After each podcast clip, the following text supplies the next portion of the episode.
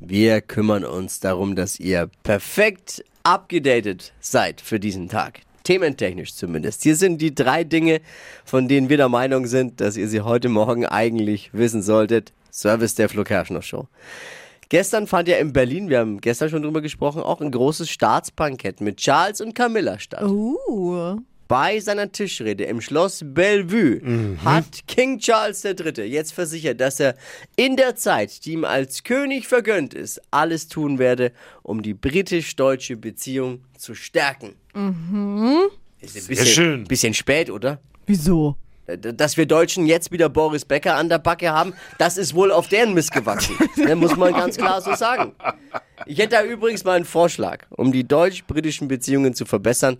Machen wir doch folgendes. Wir bekommen Ed Sheeran und ihr nehmt Olli Pocher. Guter Tausch. Deal. Ab Samstag moderiert Laura von Torra die Live-Shows in der 20. und finalen Staffel Deutschland sucht den Superstar.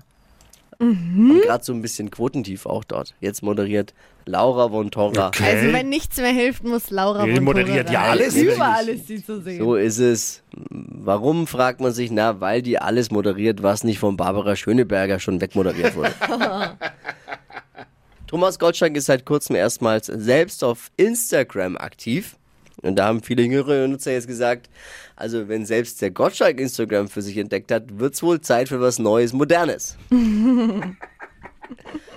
das waren sie. Die drei Dinge, von denen wir der Meinung sind, dass ihr sie heute Morgen eigentlich wissen solltet. Ein Service der Flo Kerschner Show. Ready für einen Donnerstag? Ja! Yes. Ja, los geht's.